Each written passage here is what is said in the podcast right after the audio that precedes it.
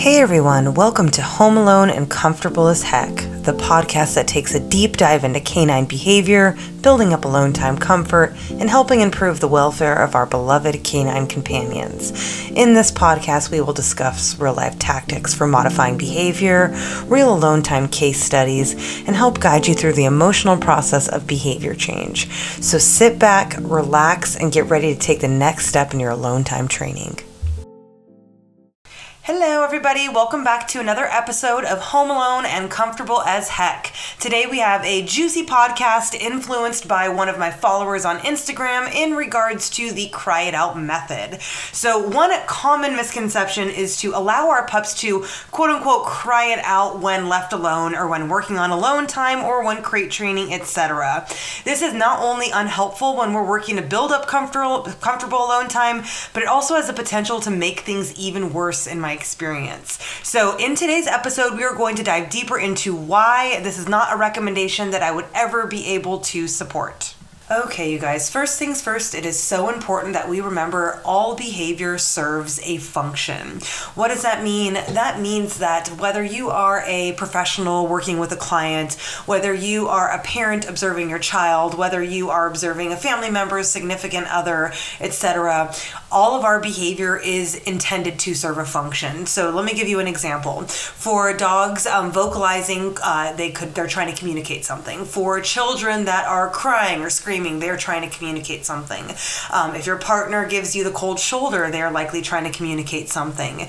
And when it comes down to it today, I'm going to talk a little bit more about vocalizations in the context of alone time. But please remember that, again, behavior serves a function and it's not always the same function. Some vocalizations from your pup might be due to an increase in fear, anxiety, or stress. Other vocalizations may be due to frustration. Um, other vocalizations may be due to wanting something uh, changed in their environment, etc. And what I'm going to be referring to is specific to alone time. So I'm really looking at vocalizations in the form of an increase in fear, anxiety, or stress.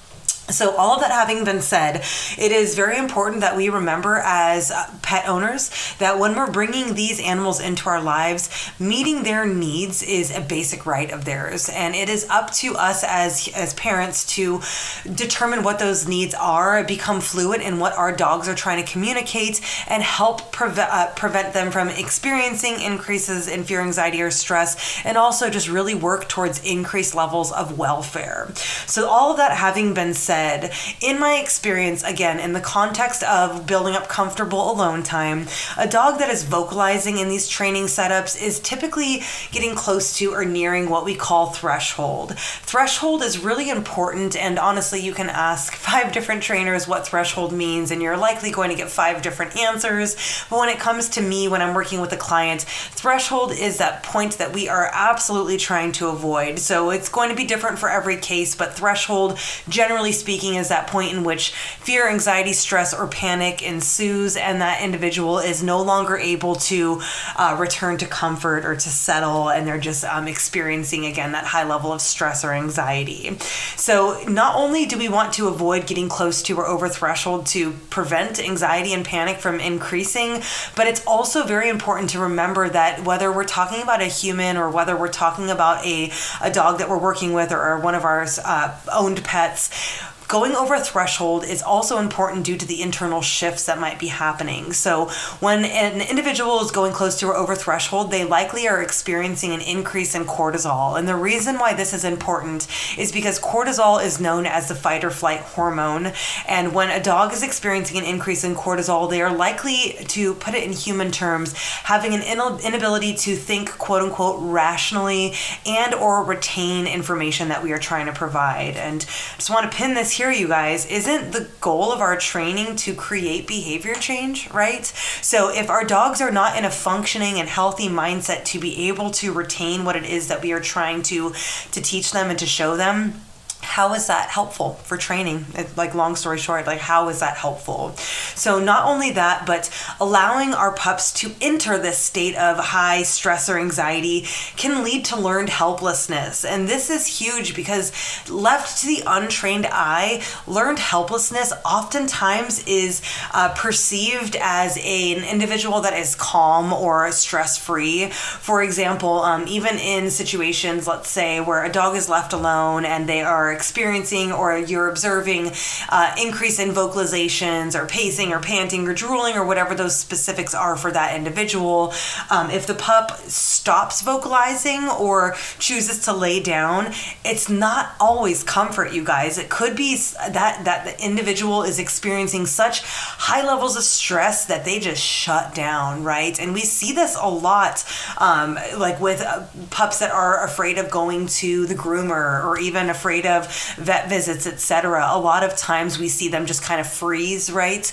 Um, but if you dig deeper and you look closer at their body language and behavior shifts, you will see most often what is signaled as like a stress response. So things like ears backed, uh, you know, w- wide eyes or pupils dilated, tense commissures, etc. None of that is going to show me that a dog is actually comfortable. Sure, they might be still. Sure, they might not be barking or they might not be lunging. They may not be pacing, etc.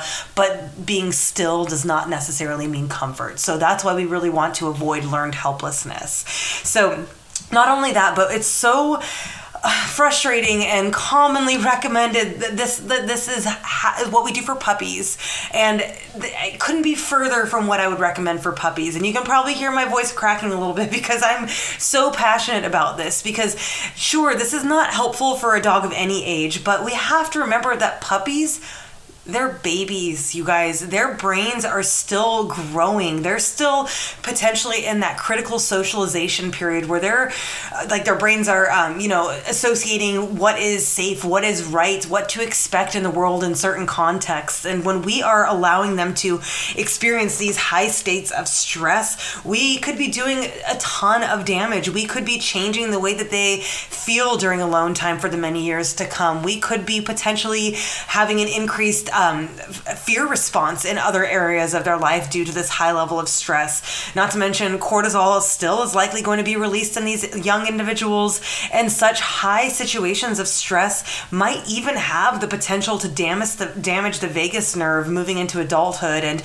this is needed to help regulate stress levels as as they mature you guys so there's there's many many many reasons why i do not recommend the cry it out method but especially for our young puppies they are so uh, malleable and young and just learning what life is and to put them in such high levels of stress on a regular basis it in my opinion, is inevitable that there is going to be a little bit of fallout as they move into adulthood.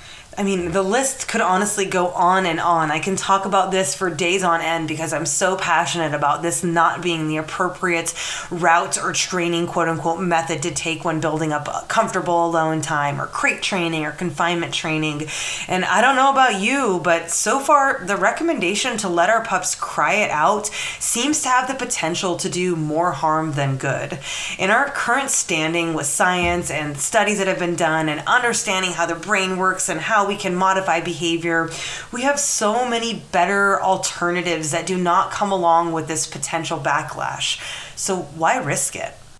At this point, you are likely wondering, okay, Allie, well, if I'm not supposed to let my dog cry it out, what should I do to build up comfortable alone time? And long story short, the best pathway and most efficient and most humane method to build up comfortable alone time, whether this is a brand new dog that has no experience when left alone, or whether it's an adult dog with a known level of increased fear, anxiety, or stress when left alone. The only appropriate route is going to be to use systematic desensitization or gradual exposure. What does that mean? Well, it's going to depend on the dog, and that's why this is a tough journey for many and not a cookie cutter process. What we need to do is take that end goal, take that perfect ideal world where we are grabbing all of our items and heading out the door for X amount of hours. We need to take that goal and we need to break it into as many pieces necessary for that that specific individual For some, that might be splitting criteria to the tiniest little increments. For others, it might not need that big of a breakdown. But the number one thing that we need to be doing is looking at the individual in front of us, observing their body language, observing their behavior, determining what each shift to behavior and body language is trying to communicate to us and make sure that we are moving at their pace. Again, it's not a cookie cutter process, which is why many families out there find it helpful to work with a professional. And if any of you out there find this to be daunting or you feel lost or you feel stuck, there are many amazing CSATs out there that would be more than happy to help you work towards and reach those alone time goals for, again, rather a puppy or a new rescue or even a, an adult dog that you've had in the home for years, we are here for you, okay? If you're out there and you were unfortunately given the poor advice of allowing your dog to cry it out, do not worry. Do not beat yourself up. You are not alone. This is so commonly recommended, which is why I'm so passionate about this and made an entire podcast on the subject.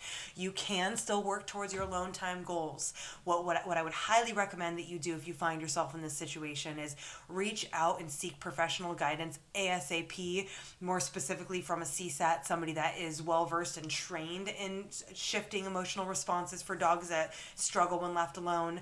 And just know that there is still a light at the end of the tunnel. We can absolutely work towards your goals. Um, this type of training doesn't happen overnight, so it is going to take some patience and dedication, but we can definitely start heading you down the right direction.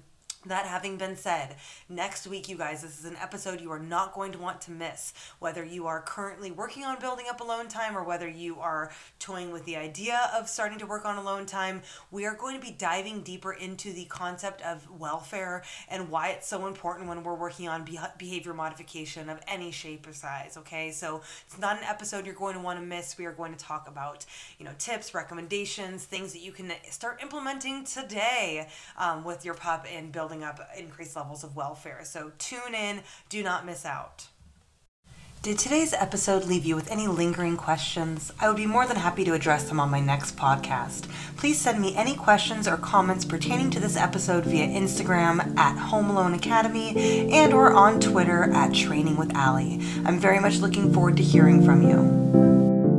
All links and information discussed on this podcast can be found in the show notes below. This podcast is not intended to diagnose or treat any individual case. Please consult your veterinarian before adding to or modifying your pet's current treatment plan.